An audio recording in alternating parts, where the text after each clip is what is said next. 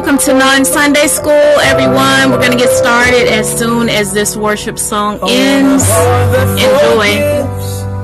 A heart full of love, one with compassion, just like yours above, one that overcomes evil goodness and love, like it never happened. Never holding a grudge. Want a heart that forgives, lives and lets live. One that keeps loving over and over again. One that men can offend because your word is within. One that loves without price like you, Lord Jesus Christ. Want a heart that loves everybody even my enemies wanna love like you, be like you, just like you did. I want a heart that forgives.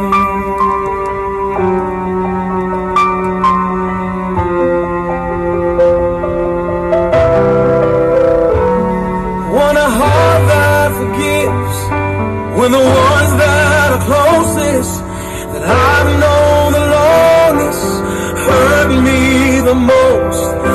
still wanna love them just like you love me, even though I'm hurting.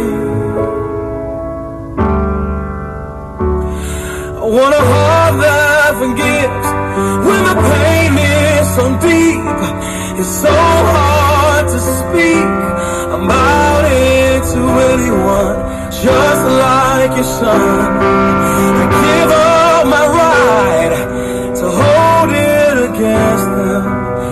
hatred inside. I want a heart that loves everybody, even my enemies. I wanna love like you, be like you, just like you did. I wanna walk like it's alright, just like you did.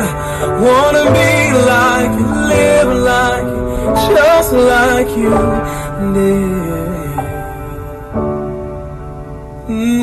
Cause a heart that forgives is the heart that will live. Totally free from the pain of the past. And the heart that lets go is the heart that will know so much freedom. Lord, I wanna let it go.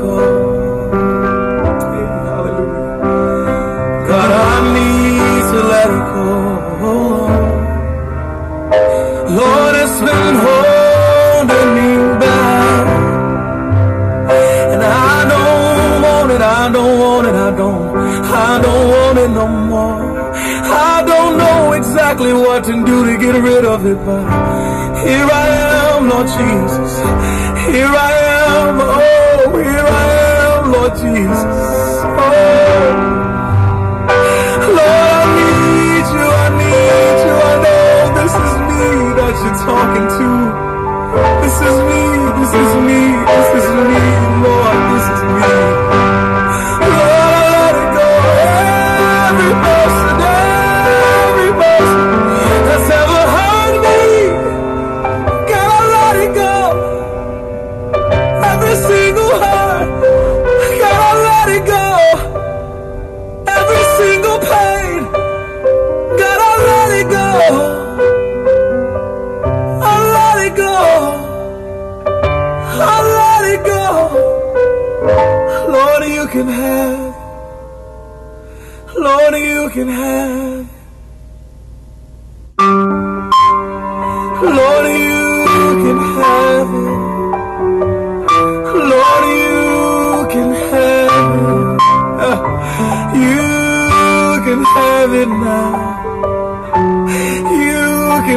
it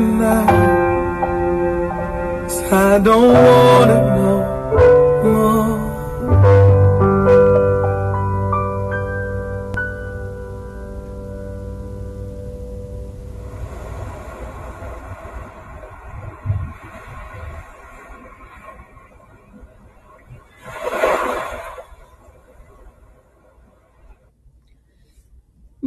Blessings and grace. Welcome everyone to Nun Sunday School.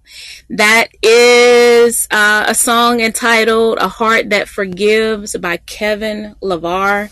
I do not own the rights to that music. Um, I pray it bless you. It's very befitting for what we are going to be teaching on tonight. I'm just getting my audio set real quick. Um, for those of you who are listening or streaming live from my website, as always, it's perfectly fine if you just want to listen from the website. Non Sunday School is an interactive Bible study, so if you want to interact with one another or if you want to uh, be able to ask questions once the lesson is done or give feedback once the lesson is done, you will need to be on the Podbean app. Um, that's P O D B E A N. Um, so if you want to interact with me, go ahead and jump on the Podbean app, and I'm under House of Elohim International Ministries on the Podbean app. Also on Podbean, you can interact with one another as well. So, um, you know, as others come into the room. Um, so my apologies that we were about three minutes late getting started. I had some tech glitches with the app. So thankfully, um, I was able to get on just fine. So we're going to go ahead and get started with prayer, and then we're going to jump into the lesson. Um, so Heavenly Father, in the name of Jesus, thank you so much for the time off that we've had just to be restored and refreshed, Father, in our soul and in our spirit. Just spending that time consecrating with you, Father. So thank you for that time of refreshing. Thank you for bringing us back together, Father, for we'll always be students of your word. We'll never stop learning and we'll never stop teaching others, Father, as we learn.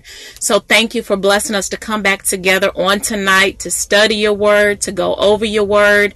Holy Spirit, I submit to you. I yield to you. I thank you for the subject on tonight. I pray, Holy Spirit, that your anointing will rest on every word and that you will help every person, Father, that may be struggling with the words that they hear in this message or that may be struggling with forgiving, Father, or struggling with letting some things go that they need to let go of, Father, in order to walk in the fullness of what you have for their lives. So, Holy Spirit, we know that it's only possible through you. So, help them on tonight, convict them on tonight, and give them the strength to let go. And then go in and heal them, Holy Spirit, like only you can. So we surrender this room to you. We surrender this atmosphere to you on the live, as well as those who will be blessed by the replay. In the name of Jesus, we call it done. Amen. So again, blessings to everyone joining on the live as well as the replay. Welcome. Hi, Sister Arlene. Welcome. I see you came into the studio. Uh, blessings. Glad to be back. Glad to be back. Hope you got some refreshing while we were away. I know I did. I really did, but I'm glad to be back. Um, so welcome to non Sunday School. Um, so on tonight, um, Holy Spirit put it on my heart to talk about forgiveness. And I'm actually kind of surprised that I haven't taught on this um, just yet. I know I've, I've spoken a lot about forgiveness, but I don't think I've actually done a lesson. As I was going back through the lessons that we've done, I don't think I've actually done a full fledged lesson on forgiveness, such as the one that we're doing on tonight. And I honestly believe the Holy Spirit is going to turn this into a series probably um, call, gonna call it um, the ABCs of prayer. Um, the ABCs of prayer, and tonight will be lesson one in that series, and it's talking about forgiveness, lessons on forgiveness. So the ABCs of prayer, lessons on forgiveness. All right, so on tonight, we're to be talking about what forgiveness is, what it isn't, and why it's so important that we operate in it. So we all need to be operating in forgiveness. Um, as you all know, on Nun Sunday School, we go through a lot of scripture. So make sure you have your Bibles. If you don't have your Bible, you can go to BibleGateway.com, pull up a free one online. Um, I usually read from the King James Version or the NASB version um, of the Bible. So um, feel free to follow along with me. And, you know, if you just want to listen and uh, take notes and stuff later, feel free to do that as well because the replay for non Sunday School is always going to be up on my website, which is faizaimani.com. All right. So let's jump into this series, the ABCs of prayer. And this is lesson number one, lessons on forgiveness. Because how many of you know, in order for us to pray, This is just foundation. I'm calling it ABC, the ABCs of prayer, because it seems basic and it seems elementary, but you will be surprised at how many people in the body of Christ actually struggle with this basic thing called forgiveness. But we have to get this basic thing right in order to have a successful prayer life because when we're holding unforgiveness in our heart, God will not even hear our prayers.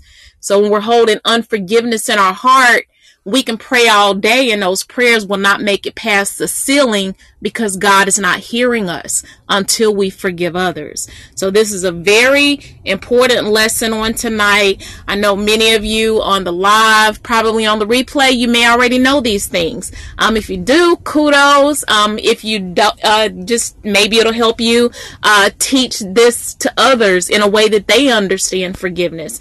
And if you don't know these things, then thank God for Holy Spirit revealing these things to you on tonight. Because when He reveals something like this, is because He's trying to take you higher. So anytime God to send a word, He sends a word for a reason. He never sends a word to you uh, for nothing. So He's giving you this word for a reason. So the Bible has a lot to say about forgiveness. And Jesus gave us living examples of how to forgive. So Jesus is our blueprint and we follow the blueprint.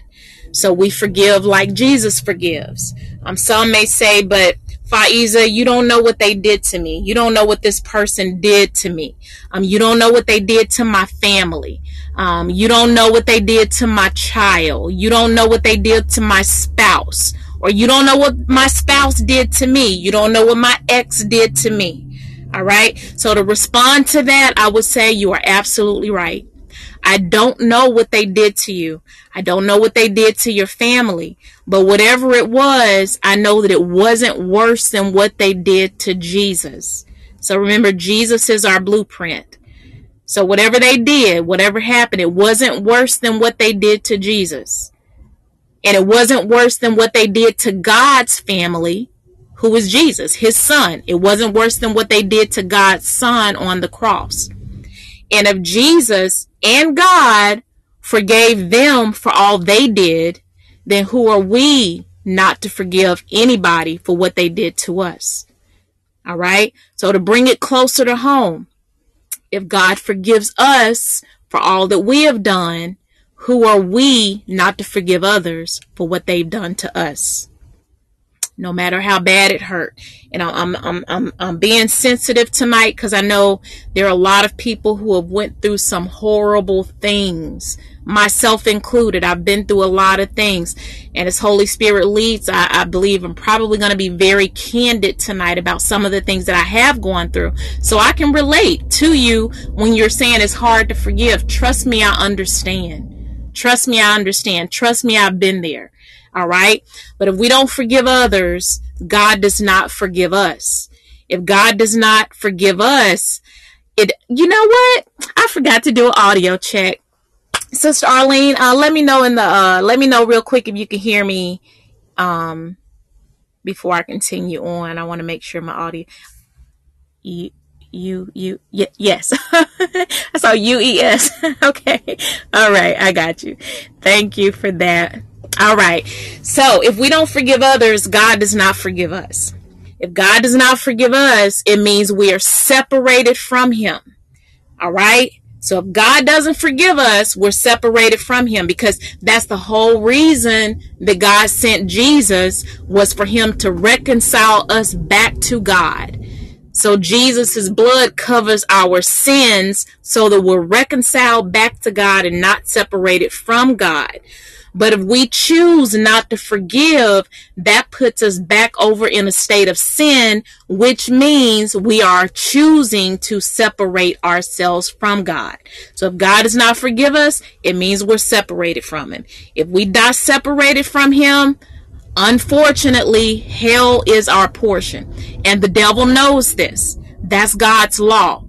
Okay, you're not once saved, always saved. I've taught on that. That that replay, if you need to hear it, is still up on my website. The demonic doctrine of once saved, always saved. So you can't just come to Jesus confess his blood, confess him as your Lord and Savior at 10 years old, 15 years old, 20 years old, and after you do that, you still holding on to grudges and resentment and bitterness towards everybody that's ever done anything to you or anybody that does something to you. So if you confess Jesus, but then you never forgive anybody, then you're un, you're choosing to not be forgiven yourself. And if you're not forgiven, again, hell is your portion. So you're not once saved, always saved. You got to always be forgiven people. Okay. So once you come to God through Jesus, you have to stay connected to God through Jesus. If you're walking in unforgiveness, you're not staying connected to God through Jesus. So let's change that. Let's fix this. Let's fix it today. Let's fix it tonight.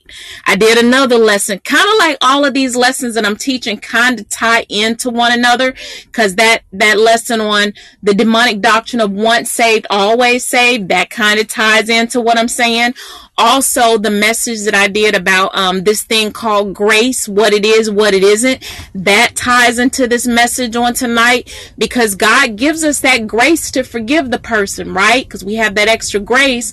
But if we die and that grace period expires and we're still holding unforgiveness, we di- uh, we die and we had unforgiveness in our hearts, then that unforgiveness keeps us separated from God.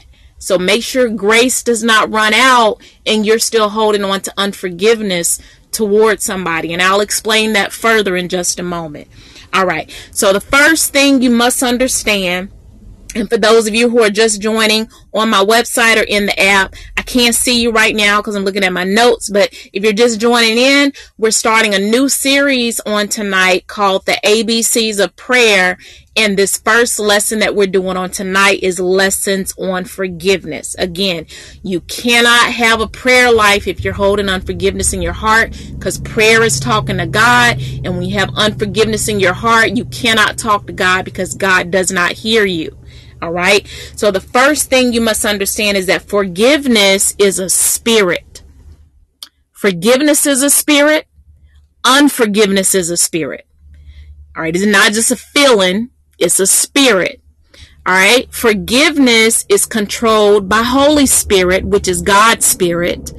Unforgiveness is controlled by a demonic spirit, aka the devil. So God desires that we walk in forgiveness. The devil desires that we walk in unforgiveness.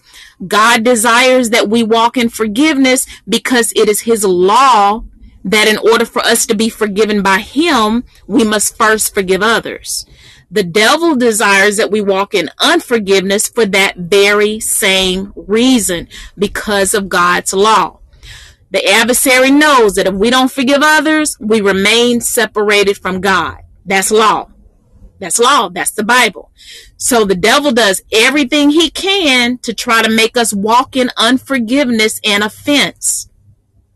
He does. I mean, he starts even when you're little. When you're a child, he starts at you when you're a child just to try to make you just hold unforgiveness in your heart for something that happened 30 years ago and you're still holding on to it. All right. So let's let's start going through some scriptures. So Mark chapter 11 verse 24 through 36. And this is Jesus ta- te- uh, teaching the disciples. And he says, "Therefore I say unto you, what things soever ye desire, when ye pray, believe that ye receive them, and ye shall have them. And when ye stand praying, forgive if ye have aught against any. So basically, if you have unforgiveness in your heart against anybody, when you stand praying, you need to forgive that person. If you have aught against anybody, that your Father also, which is in heaven, may forgive you your trespasses. But if ye do not forgive, neither will your Father, which is in heaven, forgive your trespasses. So that's Jesus right there teaching the disciples that if you don't forgive, the Father is not going to forgive you. So you have to forgive. When you're praying, forgive first. Because, like I said, if you don't forgive first, then you may as well save your breath because your words are not making it past the ceiling. If you have unforgiveness in your heart and you know you ain't let that stuff go and you need a prayer to get through, you need to tap somebody that you know is living holy, don't have unforgiveness in their heart, and get them to stand in the gap and intercede for you to make sure that their prayer reaches heaven. Because if God will not hear you when you're holding unforgiveness, then when you really need a prayer to get through, it's not going to get through unless you got somebody who can touch God, who doesn't have that stuff in their heart. Okay? It's just what it is. All right? So, moving on. So, one of the biggest things, one of the biggest things the body of Christ needs to grasp is Ephesians chapter 6, verse 12. Ephesians chapter 6 verse 12 it says for we wrestle not against flesh and blood but against principalities against powers against the rulers of the darkness of this world against spiritual wickedness in high places. And why do I say that's one of the biggest things that the body of Christ needs to grasp? I say it because I hear a lot of people all the time whether it's on social media or whether it's in real life, family members, whoever, it doesn't matter. And they're telling them, talking about things that have happened in their lives, maybe things that happened recently, maybe things that happened on their job, maybe things that happened in a relationship, church hurt, whatever it is, but they always explain it as if it's the person that did it. Girl, can you believe what they did to me? My boss did this to me. They said this to me. They're acting up on my job. They're treating me so crazy on the job. My neighbors are doing this. They did this. Blah, blah, blah. But what they're failing to remember is Ephesians 6:12. The devil is basically throwing rocks at them through through the, the individuals do, that's doing the things to them but he's throwing the rock and he's hiding his hand so that he can keep us focused on flesh and blood. So that he can keep us focused on the person in the physical realm that's doing it the human being that he did it through. Because he knows that if he can keep us locked uh, into where we're wrestling against flesh and blood we're wrestling against people and not paying attention to the spirit realm the devil knows that he got you because he got you living on a lower level. He's operating in the spirit and you're operating in the flesh. And the spirit is going to win every time. Whoever is operating in the spirit has the authority. So you have to operate in the spirit. You will run yourself crazy trying to look at everything that everybody is doing to you and looking at it from a flesh and blood perspective. You have to operate on the spiritual plane. We are spiritual beings having a natural experience, not the other way around. So the spirit realm is more real than the natural realm. You're down here and you're living in this earth because God dropped you here for a purpose, but this is not who you are. You're just like a pilgrim passing through, but you really live in the spirit realm. You are a spirit being. All right. So, like I said, one of the biggest things that we as believers have to get, we have to get that this is the ABCs of prayer, lessons on forgiveness. The basic is that we are not wrestling against flesh and blood, human beings, but we're wrestling against spirits.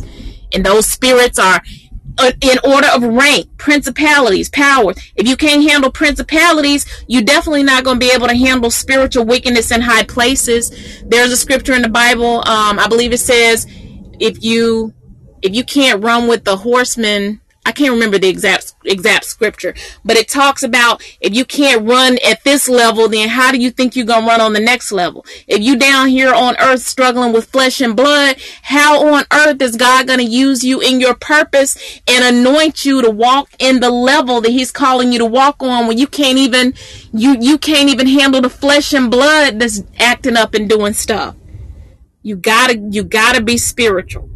Forgiveness is a spiritual thing. The attacks that happen to you is a spiritual thing. All right. So in the in the Why Are You Here series um, that I did, I taught a lesson on being heavenly minded so you can be earthly good. So in that lesson, I talked about the third heaven. I'm not going to break all that down tonight, but if you want to get what I'm saying about being in this earth, being a natural human being, but really operating in the spirit realm, you need to go back and listen to that message. It's on my website, Why Are You Here series. You can be how to be heavenly minded so you can be earthly good. But in that lesson, I talk about the third heaven, the second heaven, and the first heaven, and how we are to rule from the third heaven. The third heaven, that's where God is. That's where God sits. The third heaven, that's where Jesus is seated on the right hand of the Father. So we're to rule from the third heaven. We're seated with Him in heavenly places. So we're seated right in the third heaven with Him. We're to rule from the spirit realm. And of course, Satan is the second heaven. That's beneath the third heaven. And then beneath the third heaven, you have the first heaven, which is the earth realm. So we are to rule from the spirit realm. When we try to rule from the earthly realm or from our flesh, it puts the devil above us because again, he operates from the second heaven, which is above the earth. So again, if you missed that lesson, go back and listen to it. I'm not going over that tonight. But you got to be in the spirit. You got to operate from a third heaven perspective, not from an earthly, fleshly perspective. Let's go to Colossians chapter 3, verses 1 through 4. It says, I'm gonna give you time to get there. Sometimes I forget. You got to look up the scripture. Um, Colossians chapter 3, verses 1 through 4. It says, If ye then be risen with Christ, seek those things which are above where Christ sitteth on the right hand of God. Set your affection on things above, not on things on the earth. So that's again, it's telling you how to be spiritual. Don't be earthly minded. You got to set your mind, set your spirit, all of that. You got to set your affection on things that are above in the third heaven, not the earth. Verse 3 For ye are dead, and your life is hid with Christ in God. When Christ, who is our life, shall appear, then shall ye also appear with him in glory. Colossians chapter 3, verse 13 goes on to say, Forbearing one another and forgiving one another, if any man have a quarrel against any, even as Christ forgave you, so also do ye. All right. So that's the apostle Paul speaking to the Colossians Colossian church and he's telling them, look, you got to forgive people. If you got anything against anybody, the same way that you expect in Jesus Christ to forgive you, you also got to do that and extend that same grace and that same forgiveness to others. All right. So in order to forgive others, we have to get out of our flesh and get into the spirit. Or better yet, let God's spirit get into us. Cause some of us, we think we're in the spirit and we're really not in the spirit. So instead of us getting in the spirit, let God's spirit get into us and consume us, overtake us from the inside out. We have to have his spirit. So how do you get into the spirit and get out of your flesh? Since I'm telling you to get into the spirit, how do you get into the spirit and get out of your flesh? You do it by number one, reading the word of God. You got to read the Word of God. The Word of God transforms you, it renews your mind. So you do it by reading the Word of God and also asking Holy Spirit to activate the Word of God in your life by baptizing you with fire to purify your character, your heart, your spirit from any unclean spirits trying to live inside of you including, like I said, the spirit of unforgiveness, because it's not an emotion, it's a spirit. All right. So, like I said, the word of God transform you. The word of God renews your mind. So once Holy Spirit takes over you and you consumes you, then you daily submit to the Holy Spirit as he leads and guides you in the word of God and convicts you and the part that people don't like corrects you. A lot of people don't like correction those like me like really trying to grow in god and come up you know not be stagnant not be status quo have a stagnant relationship with god. People like me we love correction because correction means that god is elevating you and he's getting things out of you that you he can't you can't take on that next level that you're going to. So you look forward to correction. You don't think it's a bad thing You look forward to it and you look for Holy Spirit helping you to make the correction, helping you to make that adjustment.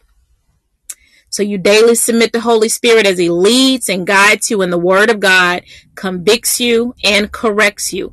Holy Spirit will be that still small voice saying, Forgive them, for they know not what they do. He'll be that voice when your coworker acting up. He'll be that voice when your spouse is acting up. He'll be that voice when whoever it is is acting up and you think it's them, the person in the flesh. Holy Spirit will say, forgive them for they know not what they do. Those were the words of Jesus in Luke chapter 23, verse 34. While he was being crucified on the cross, he said, Father, forgive them, for they know not what they do. The reason Jesus could say those words on the cross is because Holy Spirit helped him to say those words. And we talked uh, uh, when we were doing the last series that we did. We talked about Holy Spirit, His role, His position in the Godhead, and we talked about how Holy Spirit was Jesus's power when Jesus was in the earth. So Holy Spirit helped Jesus to say those words because Jesus was fully man while he was walking the earth. So in his fully man state, there's no way that he could say, Father, forgive them for they not, know not what they do without Holy Spirit helping his flesh to utter those words. So Holy Spirit helped Jesus to say those words. If Jesus had died with unforgiveness in his heart, he would have died being an imperfect sacrifice that would have been, uh, I'm sorry, he would have died being an imperfect sacrifice that would not have been acceptable to God for the remission of mankind's sins. All right. So I personally, this is not in the Bible, but I personally believe that the reason Jesus spoke out verbally saying, Father, forgive them for they know not what they do. I believe is because sometimes you have to speak out verbally to reject any incoming thoughts that contradict the word of God. When somebody's done you wrong, if you don't verbally forgive them, sometimes those thoughts will come inside of your mind and your heart and they'll fester. So I personally believe that the reason Jesus verbally spoke those words out of his mouth was because he had to let the devil know, look, I no, I'm I'm the perfect sacrifice.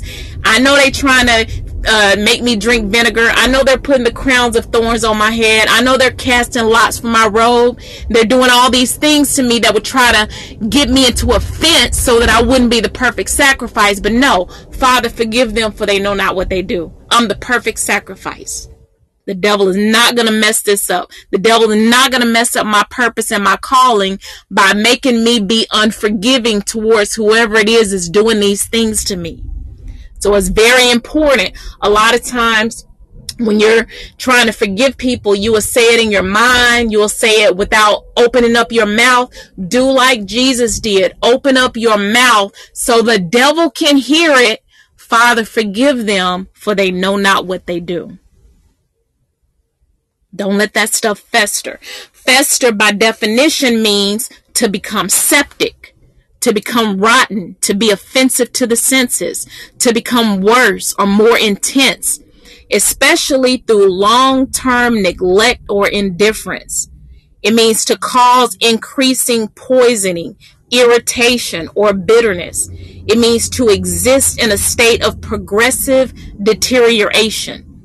So when you let those things fester, when you let unforgiveness fester, it causes your spirit to become septic. It beca- it causes you to go into a progressive state of deterioration spiritually because one, your prayers are not getting heard because remember you can't talk to God when you're holding unforgiveness in your heart. The only thing you can say to God when you're holding unforgiveness in your heart is, Father, help me to forgive them. Other than that, God is not hearing your prayers. He'll help you to forgive them, but you got to forgive them. All right. So do not let those things fester. Verbally say out of your mouth, I forgive them. Don't just write it on paper. Open up your mouth and say, I forgive them. Whoever the person was that did whatever they did to you, call out their names and say, Father, I forgive them. Does not mean you have to go to that person to say it. You don't always have to go to the person. You can release it in your heart and say, Father, I forgive them. Tell God you forgive them. And then if God creates an opportunity for you to say it to that person face to face, so be it. But that doesn't always have to be the case. All right. So forgiving them does not mean you have to let them back into your life and all of that. And I'm going to get into that in just a minute. But make sure you say out of your mouth that you forgive that person so that those the words and what they did doesn't fester in your spirit. All right. So moving on, let's go to Ephesians chapter 6, verses 10 through 18. It says, Finally, my brethren, be strong in the Lord and in the power of his might. Put on the whole armor of God that you may be able to stand against the wiles of the devil. For we wrestle not against flesh and blood, but against principalities, against powers, against the rulers of the darkness of this world, against spiritual wickedness in high places. We just went over that. Wherefore, take unto you the whole armor of God, that ye may be able to withstand in the evil day. And having done all to stand, stand therefore, having your loins girt about with truth, and having on the breastplate of righteousness, and your feet shod with the preparation of the gospel of peace. Above all, taking the shield of faith, wherewith ye shall be able to quench all the fiery darts of the wicked, and take the helmet of salvation and the sword of the Spirit, which is the word of God, praying always with all prayer and supplication in the Spirit, and watching thereunto with all perseverance and supplication for all saints. So, in order for you to stand against the attacks that the enemy does through other people, you have to put that armor on every single day. Strap it on. when you get up out of the bed in the morning, the same way you brush your teeth, take your shower, put on your clothes, put on your shoes, all of those things, putting on God's armor needs to be a part of your morning routine every day. Cause I promise you, if you go out without it, the devil gonna throw them fiery darts of offense and all these other things to try to get that offense and unforgiveness in your heart. And if you don't have on that armor, he's going to be able to get through. So put those things on. If you, when you got on the armor, whatever he sends, it'll ricochet off of the armor and it'll go back to the enemy. It'll go back to the devil. It'll go back to the pits of hell in the name of Jesus. So make sure you put that armor on all day. And then that last verse, praying always with all prayer and supplication in the spirit. Make sure you got your heavenly prayer language. Make sure you praying in the spirit. When you praying in the spirit, um, Holy Spirit, basically he's speaking mysteries. He releasing things in the atmosphere. When you speaking things in the spirit, Holy Spirit is already preparing your spirit for what's going to happen that day. He's already preparing you for the person that the enemy got down the road that's going to shoot an arrow of offense towards you. Holy Spirit has already prepared you because you've been praying in the Spirit. So when that arrow comes your way, it doesn't bother you. It doesn't penetrate your armor. You're ready. You're prepared. So make sure you pray in the Spirit. The Bible has a lot of scriptures on forgiving others. And again, for those of you who are just joining, we're in a new series on tonight. We're talking about the ABCs of prayer. That's the name of the series. This is lesson one. It's lessons on forgiveness. All right. The Bible has a lot of scriptures on forgiveness, has a lot of scriptures on forgiving others. So let's take a look at a few more. Let's look at Luke chapter 6, verses 22 through 49. Again, this is Luke chapter 6, verses 22 through 49. And this is Jesus teaching the multitudes. And it says, Blessed are ye when men shall hate you. And when and remember jesus is our blueprint. So whatever jesus says and however jesus did it that's how we do it. That's that's what we are to do. He is the way not a way. He's the way. All right so verse 22 blessed are ye when men shall hate you and when they shall separate you from their company and shall reproach you and cast out your name as evil for the son of man's sake Rejoice ye in that day, and leap for joy, for behold, your reward is great in heaven. For in the like manner did their fathers unto the prophets. So when everybody like you, that's a problem. That's a big problem. Because when you really called and being used by God, everybody ain't gonna like you, especially the world. when the world likes you, Oh, that's a problem. That should let you know right there that you you double dutching. You double dutching in the world and you double dutching on the kingdom of darkness side instead of the kingdom of light. Because when you operating in darkness, the world gonna love you. When you operating in darkness, the world gonna be your biggest fan. But when you operating in light and you speaking to the world what the Bible says, and you speaking to people what God says and tells you to say the way He said say it, the world ain't gonna like you. But Jesus says that's when you're blessed. He's our blueprint. All right. So 24. But woe unto you that are rich, for ye have received your consolation. Some people are consoled by money. If all a person has is money, they are broke. If all a person has is money, they are spiritually poor, spiritually bankrupt. Money is nothing. You can be the poorest joker on the planet, money wise, and have more anointing and more power than the richest billionaire in the world who don't even, don't even have peace while they're sleeping in their bed. Money is nothing. Money is the lowest of lows. So, Jesus says, But woe unto you that are rich, for ye have your consolation. That's your consolation, so be it. Just be honest, be true to yourself. If that's what you want, money instead of God, just own it, say it, and do what you do. All right, but I know that's none of y'all, cause we we we the fiery ones, we the remnant, we the ones that want God and not the world. But verse twenty five says, "Woe unto you that are full, for ye shall hunger. Woe unto you that laugh now, for ye shall mourn and weep. Woe unto you. And remember, I've said it several times before. A warning will always come before a woe. So Jesus is giving the woes, but the warning is in this lesson, and that is to forgive. Follow the blueprint. Do what Jesus is telling you to do so that you won't get the woe, so that the woe will not hit your life. But verse 26 Woe unto you when all men shall speak well of you for so did their fathers to the false prophets. Oh yeah, everybody gonna speak well when you tell them they're gonna get ten thousand dollar check in the mail next week. When you tell them they're gonna get two cars next year. When you tell them they're gonna have ten houses, they're gonna own ten houses. Uh, yeah, okay, all right. So God can do all those things, but He can't help you keep your spirit right. He can bless you with millions of dollars, but He can't help you keep your spirit right. That's a false prophet. All right. God is not handing out stuff like that. He's more concerned with your spirit prospering than your hands prospering. Once your spirit prospers, all these other things gonna happen. You got some people out there in the world who even in the kingdom, they well, professing to be in the kingdom of the body of Christ, they got all the money, they got all the cars, they got all the houses, they got all these things designer labels, designer brands. They got all the things and they think they're blessed because they have the things.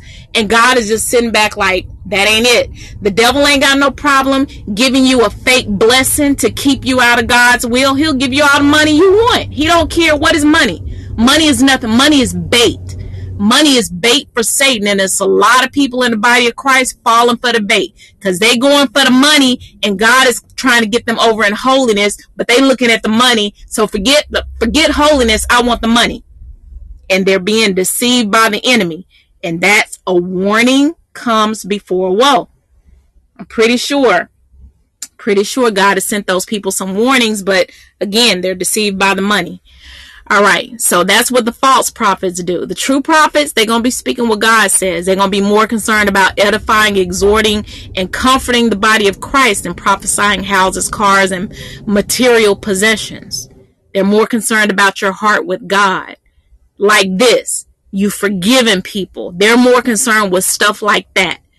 All right. So verse 27, still Jesus speaking. But I say unto you, which ye, I say unto you, which hear, love your enemies, do good to them which hate you, bless them that curse you, and pray for them which despitefully use you. And unto them that smiteth thee on the one cheek, offer also the other. And him that taketh away thy cloak, forbid not to take thy coat also. Give to every man that asketh of thee, and of him that taketh away thy goods, ask them not again. So if they take it, forget it. Like just These are things that people don't want to hear though because they want to act up in their flesh. No, if you curse me, I'm going to curse you out. if you do this to me, I'm going to do this back to you. All right. They think vengeance is theirs when God said vengeance is mine. If you take something from me, I'm going to take back what you took from me and I'm not going to be happy about it. So, but Jesus is saying do exactly the opposite. They take it. Hey, let them have it. Don't even ask them for it again. Verse 31. And as ye would that men should do to you, do ye also to them likewise. For if ye love them which love you, what thank have ye? What good is that? It's easy to love somebody that loves you. The real test is in loving those that don't love you. That's the test. You say you got faith, a faith that can't be tested, can't be trusted. So when people come around you that's doing you wrong, your faith is being tested. Can you love them? Can you love them despite what they're doing? And not not any kind of love. I'm talking about the agape kind of love where no matter what they did to you, no matter how they treated you, no matter what they said to you or took from you, they can't make you love them any less. You love them like God loves you. Still, the B portion of verse 32, it says, For sinners also love those that love them. The world does that.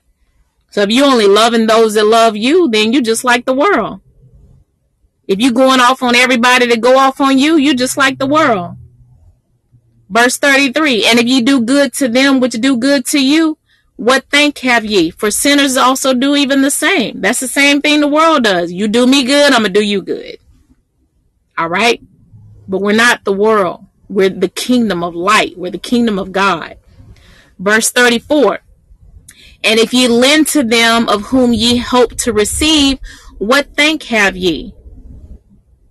So basically, you lend lending to somebody because you expect to get something back, or basically ulterior motives, impure intent. Your heart is not pure. You're doing something, but secretly, internally, you're doing it because you're gonna want something back from that person. It's got strings attached. That's how the world does it. That's not how Christ followers do it. All right verse 34b portion it says for sinners also lend to sinners to receive as much again.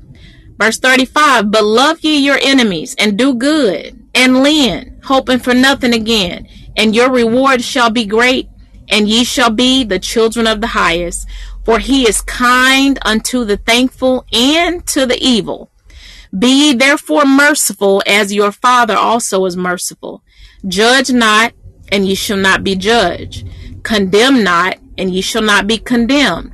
Forgive, and ye shall be forgiven. Again, this is Jesus speaking. Forgive and ye shall be forgiven.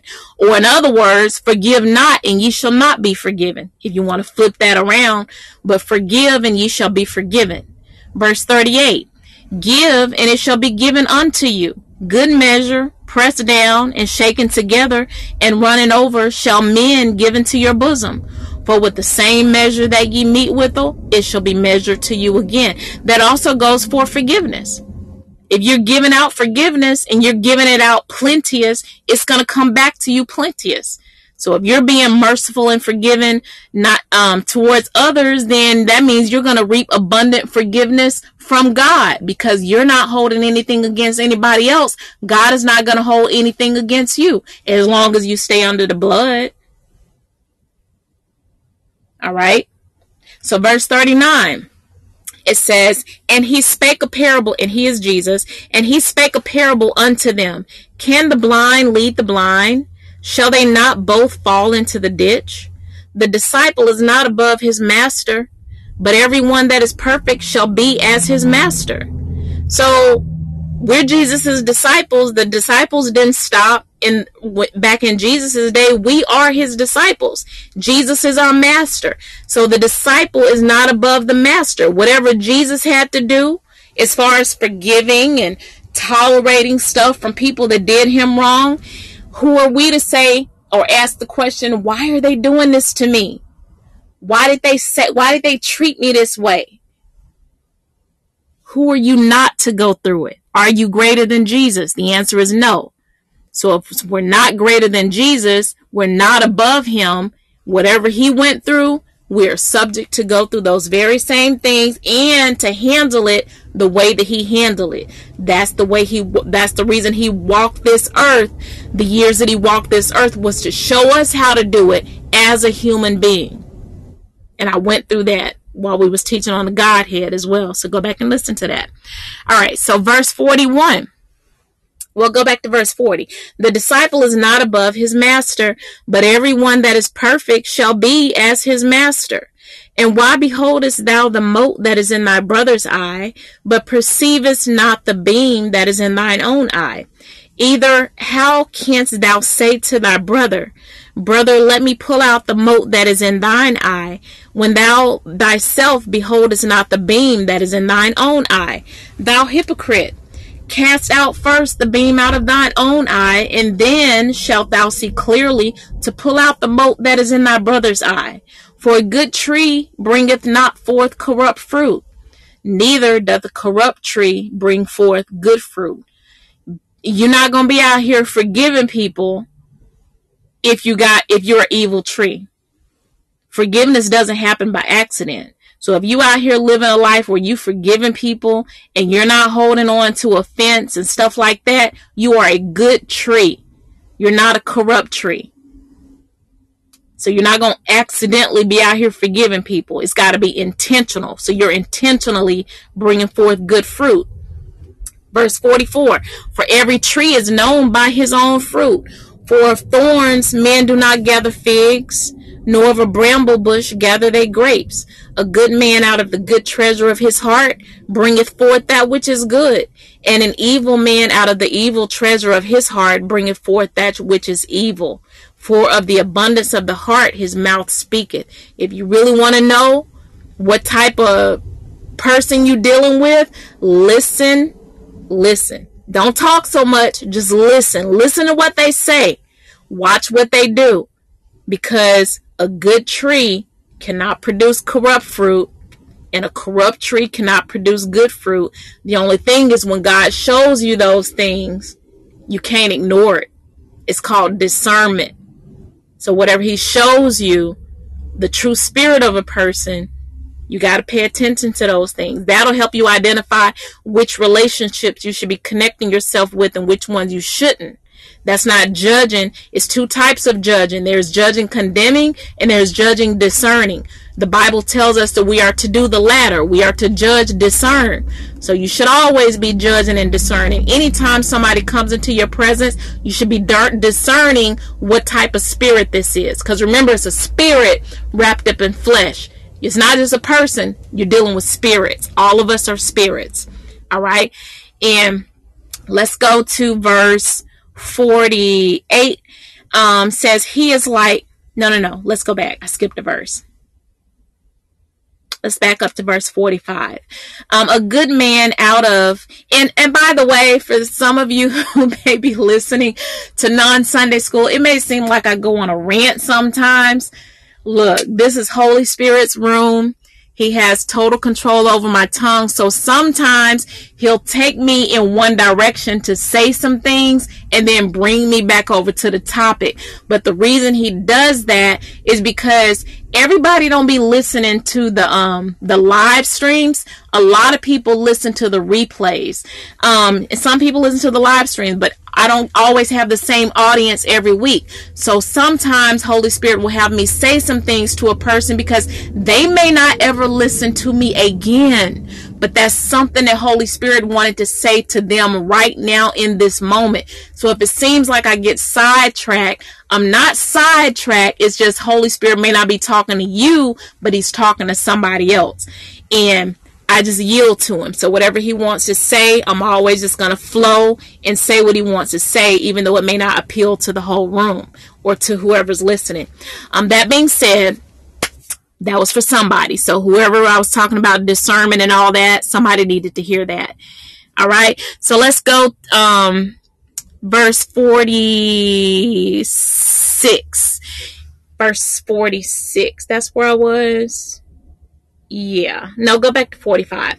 A good man out of the good treasure of his heart bringeth forth that which is good, and an evil man out of the evil treasure of his heart bringeth forth that which is evil. For out of the abundance of the heart his mouth speaketh. And why call ye me Lord, Lord, and do not the things which I say? Whosoever cometh to me and heareth my sayings and doeth them, I will show you to whom he is like. He is like a man which built an house and dig deep and laid the foundation on a rock. And when the flood arose, the stream beat vehemently upon that house and could not shake it, for he was founded upon a rock. But he that heareth and doeth not is like a man that, without a foundation, built an house upon the earth, against which the stream did beat vehemently, and immediately it fell, and the ruin of that house was great. So Jesus is telling about the okay, so that man who built this house on the rock was a wise man, and the rock is symbolic of the word of God as well. So Jesus is saying, You calling me Lord, Lord, but you're not doing what I'm telling you to do. If you call me Lord, Lord, you're going to do what I'm telling you to do, including forgiving others. If you don't forgive others, then surely a storm is going to come. And I'm going to get to that in just a minute. The Bible says when the enemy comes in like a flood, the Spirit of the Lord lifts up a standard against him. But when you don't forgive, the enemy is going to come in like a storm because he has a right to, because that door of unforgiveness opened up the door for him to bring the storm in. But when you're forgiving people, even though the enemy may bring in a storm, it's not going to shake you because you are doing what God told you to do. You are forgiving. You are living a life submitted to God. So I don't care how many storms or winds or whatever the enemy tries to blow your way to destroy you, it's not going to touch you because your foundation, your house is built upon the rock. But when you build your house on the earth, and earth is symbolic of flesh. We're made of earth. We're made of the dust. When we're doing things in our flesh nature and we're acting out in the flesh and we're living in our flesh and we're not living in the spirit and submitted to the spirit of God, when the enemy comes in, which like I said, he's gonna come in because you're giving him that door to come in. But when he comes in and send that storm, and your house is built upon your flesh or is built upon the earth, that storm is going to destroy you. And the ruin of that house will be great. And that's exactly what the devil wants. He wants you in your flesh. He don't want you in the spirit doing what God is telling you to do. He don't want you in the spirit forgiving others. If you hear God's word saying, forgive others and you don't do what he's telling you, you'll be like that man which built that house the on the earth instead of upon the rock. Because like I said, whether you build your house upon the rock or upon the earth, the flood is gonna come. That's Satan's job to steal, to kill, and to destroy. He's gonna be on his assignment all the time. He don't let up off of it. That's his job to bring those floods into your life. But if you don't have unforgiveness in your heart, that's one less door or that's one less doorway or access point that those floods can creep through to destroy you. And I say that's one less door because there are other doors such as idolatry and a whole lot of other things that you can do to allow him in. But we're talking about forgiveness on tonight and unforgiveness. So don't let forgiveness or unforgiveness be one of those doors that allows those floods to come into your life. Now, the Bible says a curse causeless cannot come. A curse causeless cannot come. That's Proverbs chapter 26, verse 2. It says, As the bird by wandering, as the swallow by flying, so the curse causeless shall not come. So, that backs up kind of what I just said about the enemy coming in to try to destroy you with the floods. But if you don't have unforgiveness in your heart, he can't mess with you. He can't touch you. When you have unforgiveness in your heart, people can put witchcraft on you and a whole lot of other things. Whatever they're trying to do to you, it's going to work. It's going to work. You ain't got no defense against it because you're holding unforgiveness. There is a cause for that curse to come upon your life because you got that door open through holding unforgiveness. So nothing can hit your life without a reason. No curse can hit your life without a reason. So don't let unforgiveness be one of those reasons the bad stuff start happening in your life. Ephesians chapter 4 verses 29 through 32. It says, Let no corrupt communication proceed out of your mouth, but that which is good to the use of edifying. I'm going to do a lesson. I don't know which one, when I'm going to do it, but I'm going to do a lesson on idle words because it's a lot of folks out here just saying anything they want to say, not giving any consideration to what the Bible says, and they're speaking all these idle words and corrupt communication. There's judgment for that. But the Bible says, let no corrupt communication proceed out of your mouth, but that which is good to the use of edifying, that it may minister grace unto the hearers. And grieve not the Holy Spirit of God. We talked about that. We're talking about the Godhead, Holy Spirit and the Godhead. Grieve not the Holy Spirit of God, whereby ye are sealed unto the day of redemption. Let all bitterness and wrath and anger and clamor and evil speaking be put away from you with all malice. And be ye kind one to another, tenderhearted, forgiving one another, even as God, for Christ's sake, hath forgiven you. So there it is again. If you want to be forgiven, you got to forgive others, just as Christ or God has forgiven you. So when God forgives us, he removes our sins from us as far as the east is from the west. That's the Bible. As far as the east is from the west. And that seems like a long distance, but it's really not. As far as the east is from the west, is really not. Um, I don't know if some of you have ever seen those houses where like you're going from one county into another county. And it's like the front end of the house is in one county and the back end of the house is in another county. I grew up in one of those little towns. so it's like the first, you in the kitchen, you in this, you in Calhoun County, you in the bedroom, you in Chickasaw County, whatever. Um, or you may be on a state line and it's like the front part of your house or the front part of your business is in one state and the back end other half of your business is in another state so it seems like it's a long distance from the east and the west, but like I said, it's not. It's actually a thin demarcation line that separates the east from the west. And that distance in the spirit is the distance between forgiveness and unforgiveness. So when God removes our sins from us as far as the east is from the west, that's not a long way. He removes it from us according to the distance we have in our lives between forgiveness and unforgiveness. The moment you decide to not walk in forgiveness, the east and west is no longer separated in your life. The moment you cross over into forgiveness, the east and the west is separated. So you don't want to be double dutching that demarcation line. You want to make sure you stay on the side of forgiveness. Every time you walk over into unforgiveness, I heard somebody say once that you can't bring up somebody else's past or things that they did to you without bringing up things that you've done to God or um, basically sins that you've done to God. So anytime you step over that demarcation line and go into unforgiveness about what somebody's done to you, the moment you step over that line, you're bringing up all of your sins as well. So all those things that God had forgotten, when you step over that line, they're not forgotten anymore because you're choosing for them to not be forgotten. All right? So remember that. Don't double dutch that line. Psalms chapter 103. I mean, Psalms number 103, verse 1 through 18. It says, Bless the Lord, oh my soul. Yes. Bless the Lord, oh my soul, and all that is within me. Bless his holy name. Bless the Lord, O my soul, and forget not all his benefits, who forgiveth all thine iniquities, who healeth all thy diseases, who redeemeth thy life from destruction, who crowneth thee with loving kindness and tender mercies, who satisfieth thy mouth with good things, so that thy youth is renewed like the eagles. The Lord executeth righteousness and judgment for all that are oppressed. He made known his ways unto Moses, his acts unto the children of Israel. The Lord is merciful and gracious, slow to anger, and plenteous in mercy. He will not always chide, neither will he keep his anger forever. He hath not dealt with us after our sins, nor rewarded us according to our iniquities.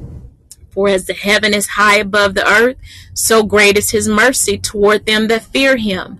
As far as the east is from the west, so far hath he removed our transgressions from us. Like as a father pitieth his children, so the Lord pitieth them that fear him.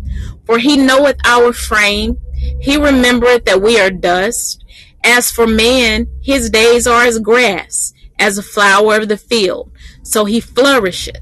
For the wind passeth over it, and it is gone, and the place thereof shall know it no more.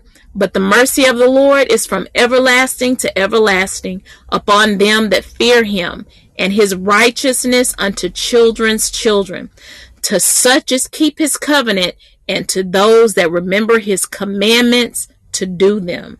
So that psalm applies to you if you remember God's commandments to do them. If you keep the covenant, if you don't breach the covenant, and he's telling you to forgive these people, forgive those that have done you wrong. All right? When you do those things, then that applies to you. You can claim Psalm 108, 1 through 18. Moving on though. So, Matthew chapter 5, verse 43 through 48. Again, Matthew chapter 5, verse 43 through 48. And this is Jesus teaching the disciples and the multitudes. And it says, Ye have heard that it hath been said, Thou shalt love thy neighbor and hate thine enemy. But I say unto you, Love your enemies, bless them that curse you, do good to them that hate you, and pray for them which despitefully use you and persecute you and he did that's P R A Y, not P R E Y. So you don't pray for those who despitefully use you. You're not trying to get back at them or pray for their downfall or anything like that. You're genuinely, sincerely praying for them. All right? Praying for God to, you know, do great things in their life, to do a work in their, to save their soul, for his perfect will to go forth in their lives, for them to not die in their sins. So you genuinely pray and you intercede for them, no matter what they've done to you. All right. Verse 45. Um, that ye may be the children of your Father which is in heaven. For he maketh his sun to rise on the evil and on the good, and sendeth rain on the just and on the unjust. I like to say it, the rain has no discernment. It's going to rain on those who do good and it's going to rain on those who don't do good. But when it rain on those who doing what God say do, I mean the rain ain't going to flood you out, okay? Verse 46, For if ye love them which love you, what reward have ye? Do not even the publicans the same? Again, the world does that. We're different. Verse 47, And if ye salute your brethren only, what do ye more than others? Do not even the publicans so? Be ye therefore perfect, even as your Father which is in heaven is perfect. So you can't use that excuse saying, but Faiza, I'm not perfect. No, that's Jesus speaking right there. He's saying, Be ye therefore perfect, even as your Father which is in heaven is perfect. So when you live when you claim Jesus as your Lord and personal Savior and you following that word as best you can and when you stumble and fall you plead the blood of Jesus you ask for forgiveness under the blood of Jesus God sees you as perfect. He sees the perfection of his son. So you can't say I'm not forgiving because I'm not perfect. No, God expects you to be perfect. He expects you to do what the word says. And if you have problems doing what the word says, you ask Holy Spirit to help you do what the word says. If you still fall short, again, use the blood, but you still ask for that help to do what the word says. Don't get comfortable not doing what the word says. We don't do that. All right. We fiery. We're going to stay fiery. Matthew chapter 6 verses 14 through 15. This is still Jesus teaching the disciples and the multitudes. And it says, For if ye forgive men their trespasses, your heavenly Father will also forgive you. I really got to drill this in because you got to know that if you don't forgive others, God will not forgive you. You have to forgive others. Your destiny depends on it. All right. Your salvation depends on it. Verse 15, but ye forgive not men their trespasses, neither will your Father forgive your trespasses. So, how do you know How do you know you've forgiven them? How do you know you've forgiven a person? You know you've forgiven them when you can pray for their soul. And again, that's P R A Y, not P R E Y. So when you can sincerely and genuinely pray for their soul, which is their mind, their will, their emotions, when you can pray for their soul, you know you've forgiven them. Okay, you know you've forgiven them when you're no longer seeking or desiring revenge.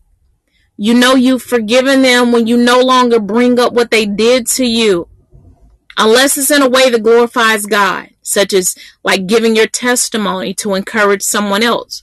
But even when giving your testimony, you're not giving it from a place of offense or hurt or bitterness. You're testifying from a healed place and therefore your words heal. So you know you've forgiven them when you open up your mouth and say, I forgive them. Like I said in the beginning, you got to open up your mouth and say, I forgive them, or those thoughts of unforgiveness will fester in your mind, in your heart, and in your spirit. So you know you've forgiven them when you open up your mouth and say, I forgive them. When you've forgiven them, you don't listen to others who keep bringing up what they did to you. You reject those toxic relationships that keeps trying to lock you into your past by always bringing up another person's trespass or transgression that they committed against you. You don't let those people hang around you. If you bring up something to me one time that somebody did, and I tell you we ain't bringing that up no more, we ain't talking about that no more, and you still keep bringing it up every time you come around me, then no, you gotta go. You will get cut off, and we that relationship will be severed because that's toxic. You're not putting that poison in my spirit. Proverbs chapter 17, verse 9, it says, He that covereth a transgression seeketh love, but he that repeateth the matter separateth very friends. So there you have it. If you got somebody to keep coming around you repeating what somebody else did, even we got the holidays coming up. So for Thanksgiving and stuff like that, you may have family members around and some family members still holding grudges against other family members. And every time somebody get together, there's a big argument because somebody got to bring up what grandma did. Somebody got to bring up what auntie did. Somebody slept with somebody's. Everybody keeps bringing this stuff up. The Bible says whoever does that separateth very friends. So don't hang around those people. If you know that's going to be the environment for holiday gatherings, don't even go to the gathering. There's power in the word no. No is a complete sentence. You don't have to give no explanation. For me, my cutoff game is quick. Like I ain't got to give no explanation. When God say walk away, walk away, no explanation needed. As long as God knows why you walk away, it don't matter who get offended.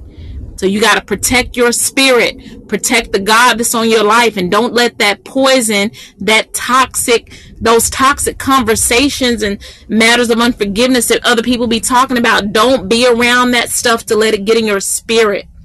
All right. So forgiving them does not mean you have to allow that person back into your life. It does not mean you have to give them access to you again. So a lot of people feel like, you know, just because you forgive them, you got to let them back in. No, a lot of times forgiveness comes with boundaries. So all it means when you say you forgive somebody, all it means is I forgive you. That's what it means. It means I release what you did to me. I put it upon God's altar and I set you free from the offense that was committed. And I pray for your soul that God will have the same mercy towards you. That's what forgiving is. It doesn't mean you're going to feel like forgiving them. Forgiveness is not a feeling, it's a choice. So you you you you really in most cases you're not going to feel like forgiving a person and that's where the spirit of deception comes in because the spirit of deception I'm going to call him a strong man of deception because that's the main one that tries to make people feel like it's okay to forgive. But the strong man of deception comes in and makes a person feel like they have to feel like forgiving somebody. And because I don't feel like forgiving them yet, I'm going to wait and I'm going to hold on to what they did to me until I feel like forgiving them. That's a strong man of deception sent by the devil. Why? So he can still kill and destroy your purpose and your destiny as long as you keep holding on to the unforgiveness. So, forgiving them doesn't mean you got to feel like forgiving them. You do it because God said forgive them. Forgiving them does not mean you won't still feel hurt about what happened. As a matter of fact, again, that's the reason that many choose not to forgive is because they're still hurting too much to forgive. But the thing about forgiveness is that you have to forgive first and then the healing follows later. That's one of the mysteries about forgiveness. You forgive first, and then once you forgive, that opens up the door for Holy Spirit to start being that healing balm to your spirit, to go in and heal those wounds, uh, to heal those wounded places. It happens after you open up your mouth and say, I forgive. So, in other words, if you never forgive, if you never open up your mouth and say, I forgive, then you never heal. So forgiveness is basically ripping the band-aid off of a wound so you can heal. If you never rip the band-aid off, you keep that wound covered up. Whatever they did to you. And then that messes up your future relationships as well because if you never heal because of something that somebody did to you, if somebody else comes along and they trigger that memory about what happened to you, they brush up against that wound that you still got the band-aid on when they brush up against it, you will lash out at them when they had nothing to do with what you've been through. So you're taking out your hurt on them. So you don't want to mess up. And that's why when you come out of relationships, I always recommend that a person don't jump from relationship to relationship. You got people, they'll be in a relationship or a marriage one year and then get a divorce and then six months later they're already in a new relationship. No, you need to heal. Go somewhere, sit down and heal. Otherwise, when God bring you your future spouse, you're going to take out on them what the last person did because you never healed.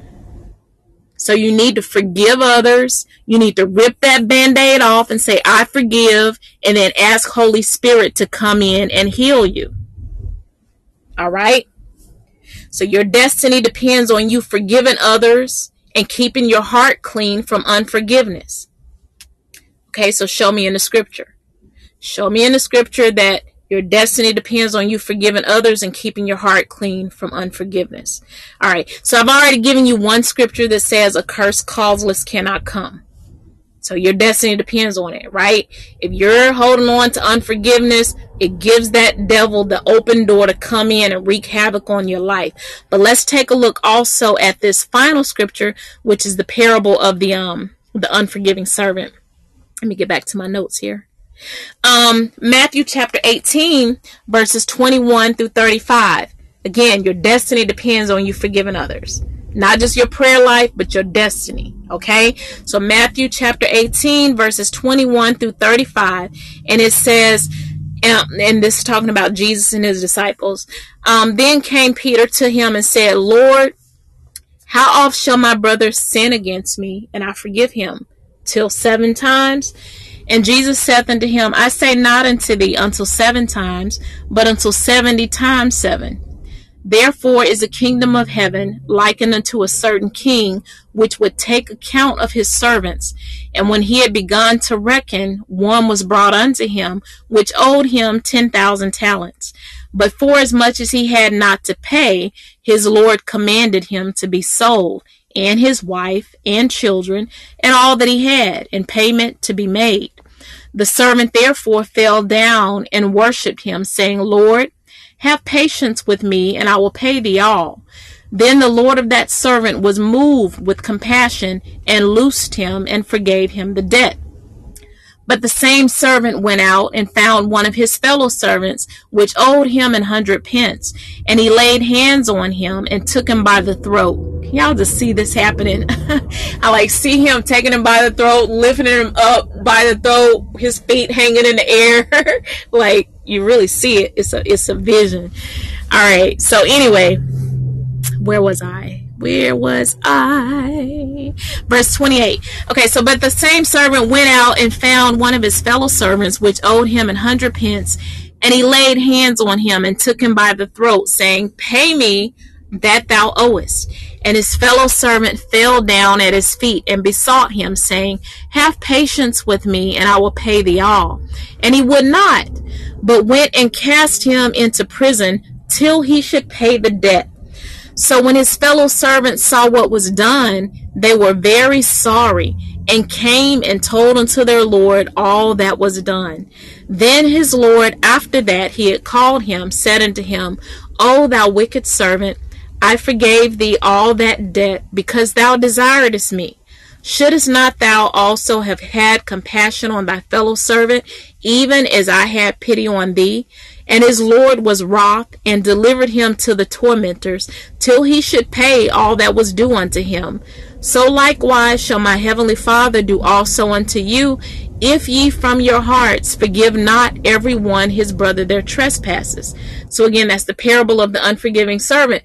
But basically, Jesus is saying, if you don't forgive those once god forgives you if you choose not to forgive others then my father is not going to forgive you. Not only will he not forgive you but he's going to turn you over to the tormentor which is the devil and it gives the tormentor legal right to come in and torment you do whatever he wants to do to you steal kill and destroy you because that's his job that's his assignment until you choose to shut that door that's allowing him to come in which is the door of unforgiveness. So again, like I said, your destiny depends on it. When you don't forgive, it opens up your life for the tormentor to come in and torment every of every area of your life and keep you locked up so that you cannot walk in everything that God has put you on this earth to do. All right.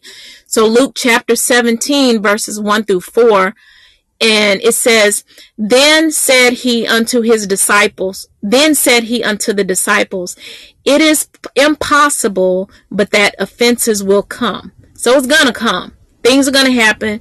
Uh, people are gonna offend you. Let me rephrase that. Not people are going to offend you, but the devil is going to offend you through people. Because remember, he throws the rock and hides his hand. So we don't want to be focused on flesh and blood. We want to be focused on the spirits behind what's causing these people to do these things. But yeah, offenses are going to come. That's the devil's job because he's trying to throw you off course and get you locked up. But it says, But woe unto him through whom they come. Somebody had to crucify Jesus but woe unto those that did it. Somebody had to betray Jesus, but woe unto the one that did it. So things are going to happen. The devil got to use people because that's the only way he can get to you. But woe unto the person that does it. You don't got to pray saying woe unto them that do it because you're praying that, you know, somehow God will get the glory out of their lives. But Jesus is saying woe unto the one through the who, whom the offenses come through. It were better for him that a millstone were hanged about his neck and he cast into the sea than that he should offend one of these little ones. Take heed to yourselves. If thy brother trespass against thee, rebuke him. And if he repent, forgive him. And if he trespass against thee seven times in a day, and seven times in a day turn again to thee, saying, I repent, thou shalt forgive him. Now, Although that scripture says, forgive those who offend you and ask for forgiveness, you got to also forgive those who don't ask for forgiveness. Get that. Okay, you got to forgive those who don't ask for forgiveness. You got to forgive those who aren't even sorry for what they did to you. You got to forgive those who died knowing that what they did to you and they never said, I'm sorry. You got to let it go. You have to let them go in Jesus' name. The calling upon your life is too great for you to hold on to what they did. So those whom you're called to reach, they're depending upon you to let go of what the offender did. So you can pick up the mantle that God has for you in the earth and to go forth in his power, setting other captives free. Whatever the offense was that happened, let it be confirmation of the greatness that is upon your life. The devil don't break into empty houses. He started trying to kill Jesus the moment he found out that a king was being born. He was going trying to go through the land killing all the babies. So the moment you were born, the devil knew God's purpose that was on your life, so he started from the moment you were born trying to take you out and get you locked out of your purpose and your destiny. And like I said, an easy end is through unforgiveness. So let the things that people did to you, let that be confirmation that there is greatness upon your life. And the devil never wanted you to get to the point where you realize that it was him doing those things to you all along and not the person in their flesh form. They were just available for him to use. But like Jesus said, forgive them for they knew not what they did. Whenever the devil is using somebody, that person literally does not know that what they are doing is wrong in their rational mind, they think that it's right because they're not submitted to God's spirit. They can't discern right from wrong. They need Jesus just like you need Jesus. So you got to pray for them. Father, forgive them. They didn't know what they did, but Father, I choose to let it go. Somehow get the glory out of their lives. Somehow give them a testimony. Somehow deliver them from doing those type of things and then send them back out to minister to others who still struggling with doing those things. Maybe it was somebody who molested you. Father, forgive them for molesting me. Deliver them from that spirit of perversion and send them back out into the world, Father, to teach other men and women, boys, whoever, teach them how not to be uh, fallen to that, uh, uh, being a, a, submitted to a spirit of perversion. So you got to pray for them. Let it go. Let that be your confirmation that there's greatness upon your life. The adversary sent the offense to try to keep you from ever achieving that greatness by locking up your destiny through unforgiveness. So again, let it go tonight.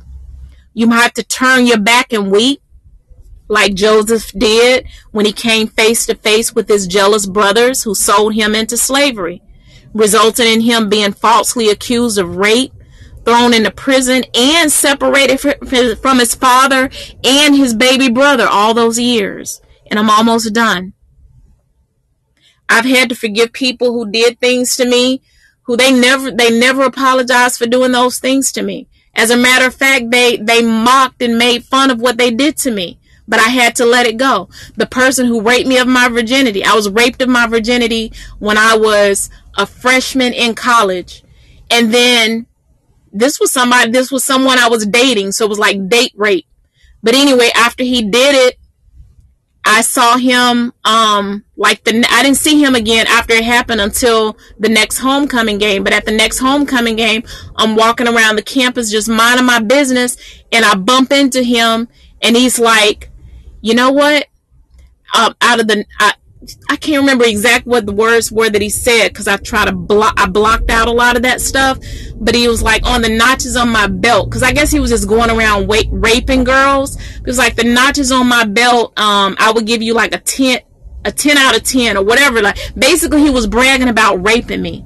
And I just, God wouldn't even let me respond to it. I just walked on past, but I had to forgive him for raping me, even though he wasn't sorry for raping me my ex-husband. I had to forgive him for trying to kill me, for alienating me from my daughter. I had to forgive him for everything that he did to me, even though he wasn't sorry. I had to forgive him for that. My daughter grew up without her mother because of that right there and threatening to kill me if I came to get her.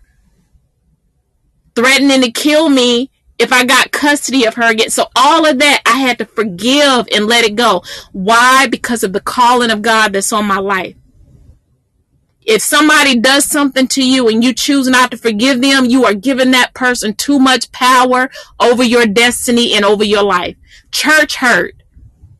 I've been through, I ain't gonna even talk about the church hurt.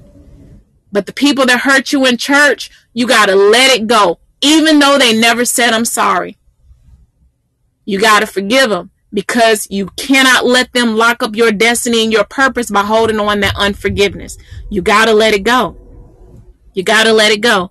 I remember uh, this was like um 2012ish 2012 some of you know i'm also an actress um i do films and stage plays and stuff but around 2012 2011 i was in an acting class and in the class we have um, as an actor, you have to be real. You have to be very transparent because if you're not real and you're not transparent, then the authenticity that you're trying to bring to a character, you're not going to be able to portray that authenticity in real, you know, in a real way that the audience can feel it because you don't know how to tap into your own emotions and be real with how you feel about certain things. But I remember 2011, 2012, I was in acting class. It was out in California.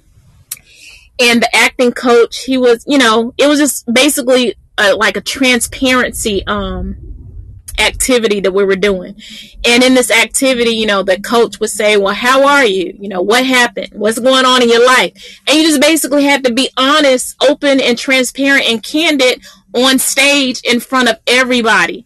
So I remember um, he was asking me some things about my life, and I was talking about things that had happened. I was talking about the rape. I was talking about being alienated from my daughter. It had been like a few years that I hadn't even spoken to her. And I would get her telephones and stuff, and her dad would like throw the phone away. Just a whole lot of crazy stuff to try to get back at me.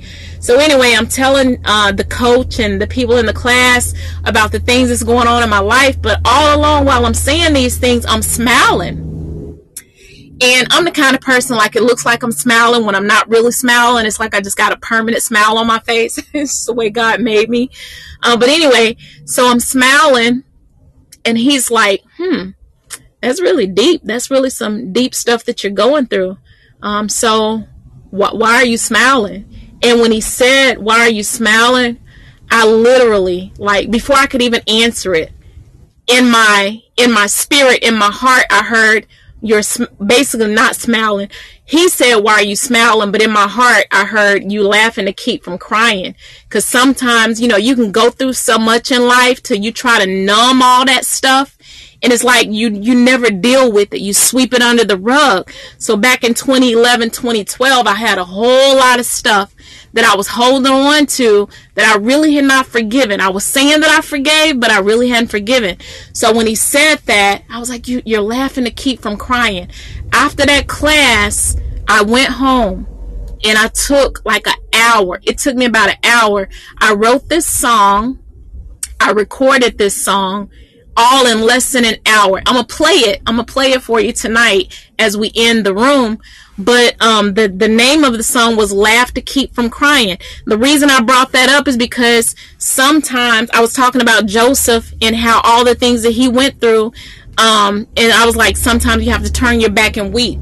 I had to go alone and really like rip the band aid off and get before God and weep about some of the things that happened to me. Sometimes we try to be too strong. We try to act like, oh, it didn't bother me. It didn't hurt.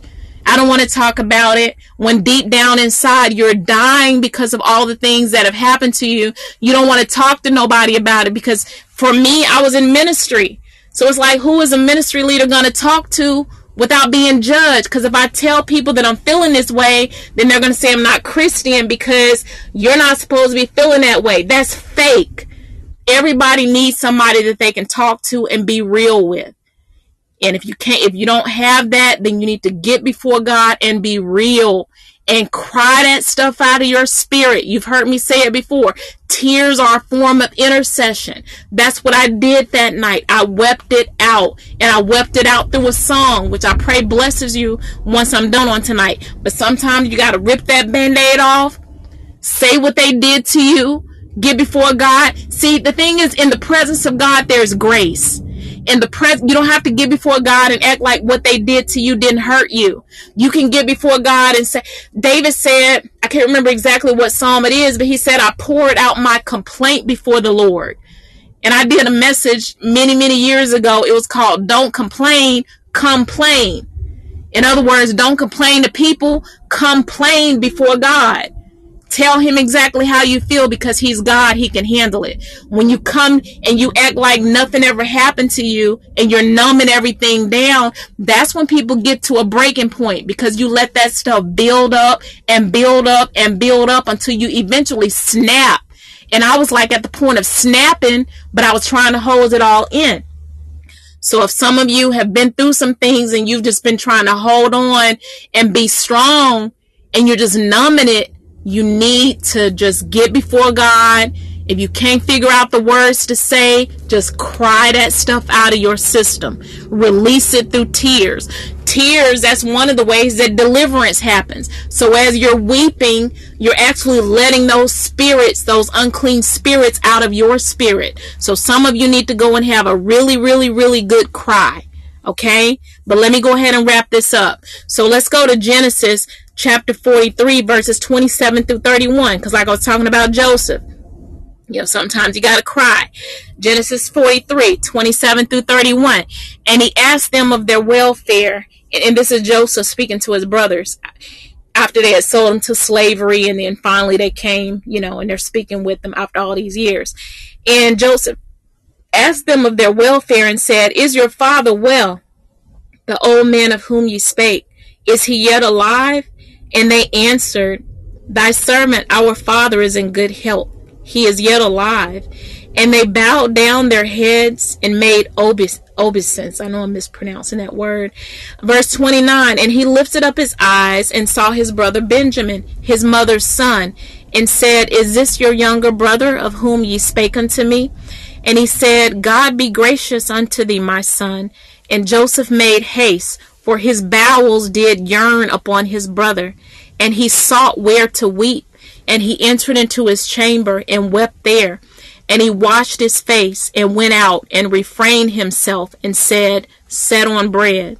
So when his brothers came before him, he may have been numb all these years just trying to block out everything that had happened in his life, separated from his dad, all the jealous brothers that sold him into slavery, and then being separated from the, the brother that they had the same mother and then for them to come and stand before him like nothing ever happened all those emotions of what happened to him are now coming back to Joseph to the point where he had to weep. And here's the thing, he didn't let the enemy see him cry. He didn't let the he didn't let the devil see him cry. He didn't let the brothers see him cry. So sometimes you just got to step aside in your prayer room. You don't let the devil see you cry. When the guy made fun of for raping me, I didn't let him see me cry, but I got before God and I cried and God healed my heart from it. So you get before God and cry. And then you come out of your prayer closet like a lion ready to take on the world. And God will heal you in that prayer closet. Joseph cried several times about what happened to him. In Genesis 44, he played, he played with revenge a little bit, you know, but God convicted his heart. And you can see that in Genesis 45 verses 1 through 15. I'm not going to read it all because um, we're kind of like, you know, um, kind of getting kind of late in the hour. But read that. Read that. Genesis 45 verses 1 through 15.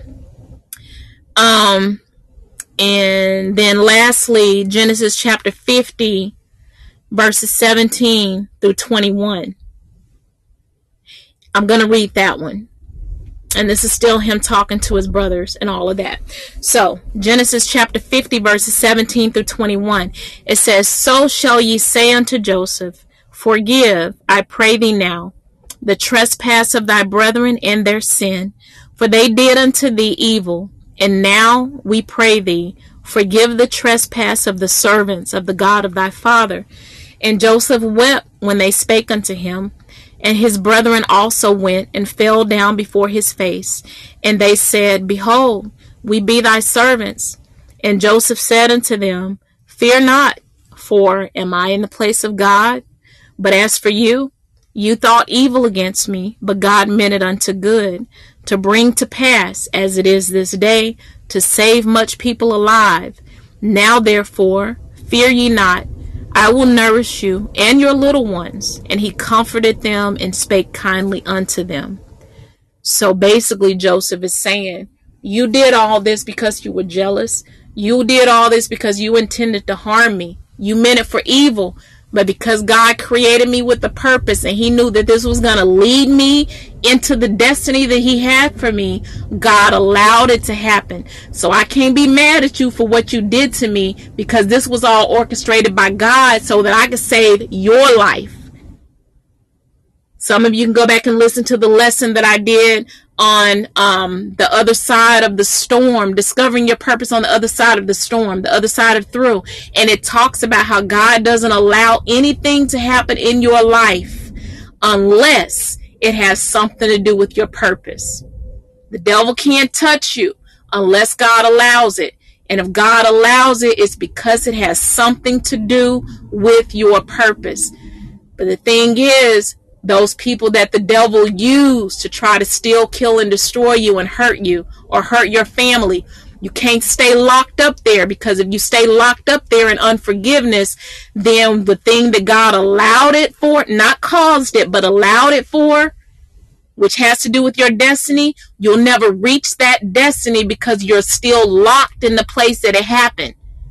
So God is trying to get you out of that place where it happened and elevate you into your destiny, elevate you into your purpose. But in order for that to happen, you have to forgive. And that's all I have on tonight. So I'm going to go ahead and open up the room. Um, if any of you have any comments, um, feedback, or questions about anything you heard on tonight, go ahead and uh, post those questions in the chat. If you're on my website and you got questions, you can jump real quick over onto the Podbean app and ask your questions. Um, I'll give you about 60 seconds. If you don't have any questions, we'll go ahead and close out with prayer.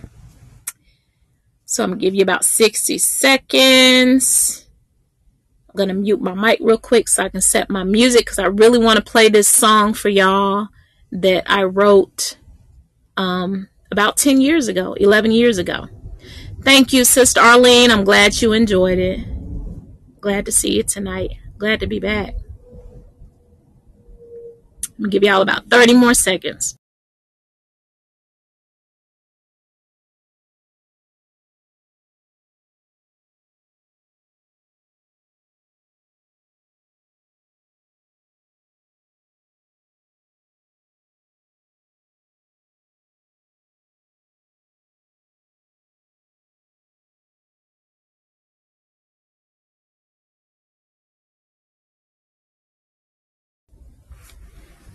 All right, so I'm coming off mute. We're going to go ahead and close with prayer.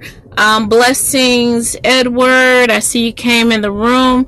I'm not sure if you came on from my website or because you had a question, so I'll give you about 20 more seconds. If you have a question, go ahead and type that in the chat.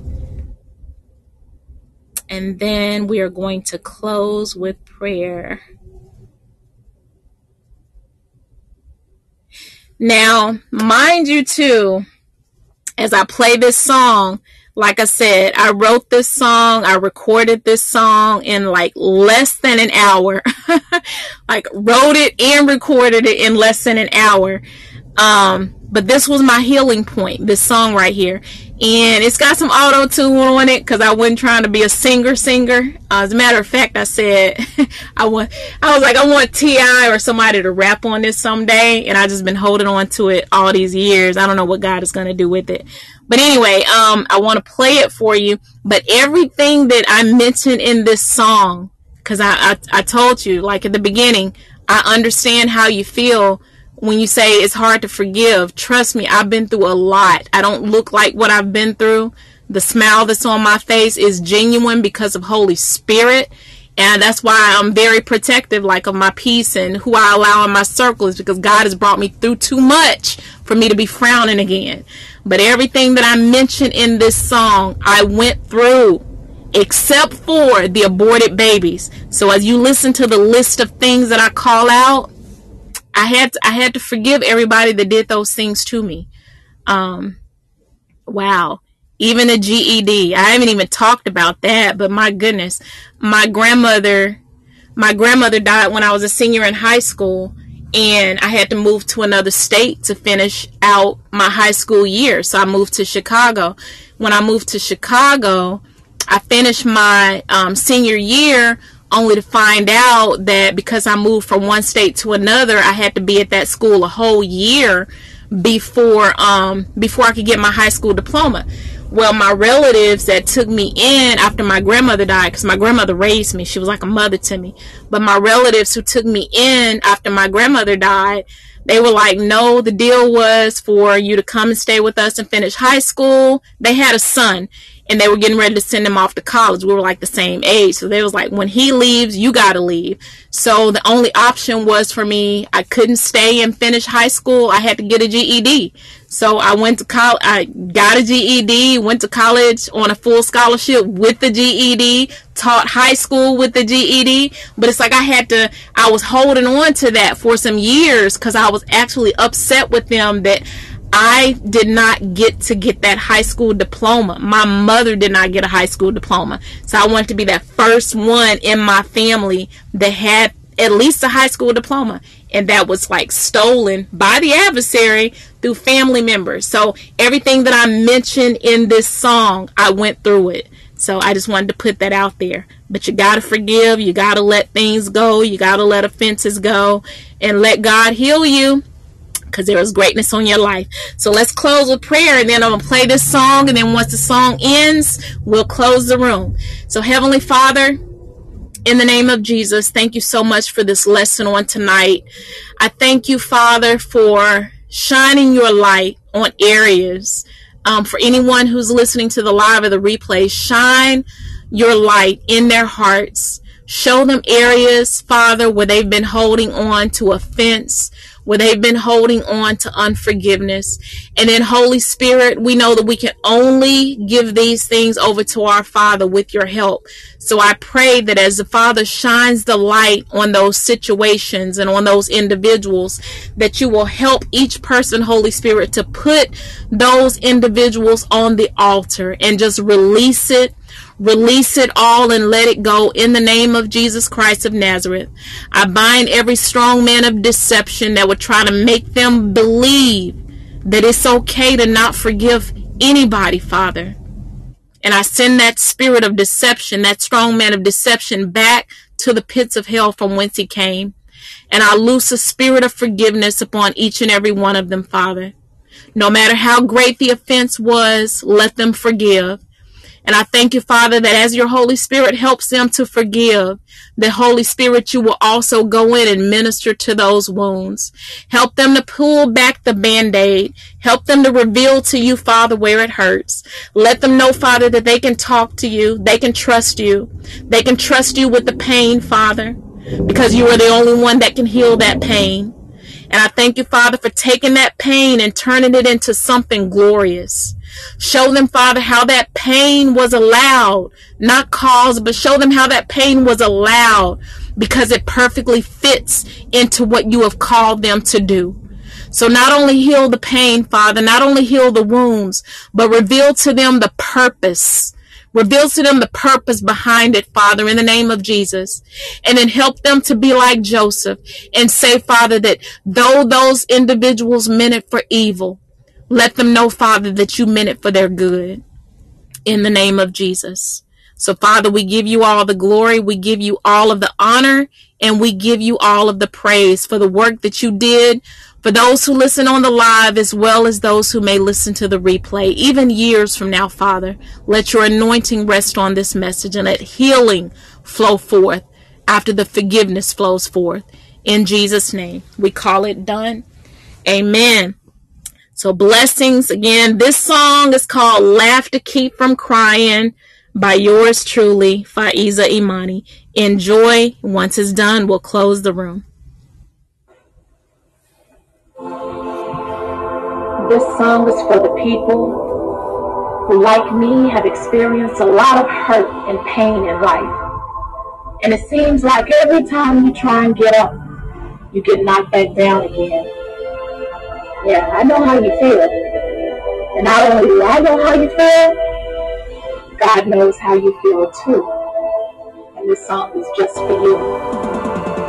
You smile, you smile to keep from crying, while deep inside you're dying from all the hurt and pain, from all the guilt and shame. Don't want no one to know that your life ain't picture perfect. to protect yourself from judgment. You're allowed to keep from crying, crying, crying, crying, crying. You're allowed to keep from crying, crying, crying, crying, crying. It's time to pull the band-aids off. Deal with the hurt, deal with the pain, deal with the shame, deal with the struggle. Don't pretend it doesn't matter that your fragile heart got shattered. It's okay to cry, it's okay to cry, it's okay to cry. gonna free your mind. Tears are a form of cleansing for your soul. But instead you smile, smile to keep from crying, while deep inside you're dying from all the hurt and pain, from all the guilt and shame. Don't want no one to know that your life ain't picture perfect. To protect yourself from judgment, you're allowed to keep from crying. While deep inside you're dying From all the hurt and pain From all the guilt and shame Oh, like poverty, loneliness Single parent, shattered dreams Didn't finish high school, GED Can't find a job, no food to eat Molestation, child abuse domestic violence, being used, adultery, sickness and disease, depression, suicide, low self-esteem, rape, bad life, aborted babies, life filled with strife, rejection, abandonment, homelessness. Can't pay the rent, but you smile. You smile to keep from crying. While deep inside you're dying From all the hurt and pain From all the guilt and shame. God sent me to tell you That He wants to heal you That He wants to free you that he wants to cleanse you and make you whole again When you're truthful about the things that you've been through Your pain becomes useful And the set of the captives free. So don't just smile, don't just smile. Keep from crying. While deep inside you're dying From all the hurt and pain from all the guilt and shame. Don't care if someone knows your life ain't picture perfect. Don't care about the judgment. Don't you like to keep from crying, crying, crying, crying, crying? Don't you like to keep from crying, crying, crying, crying, crying? Sometimes to experience great joy, you gotta weep first.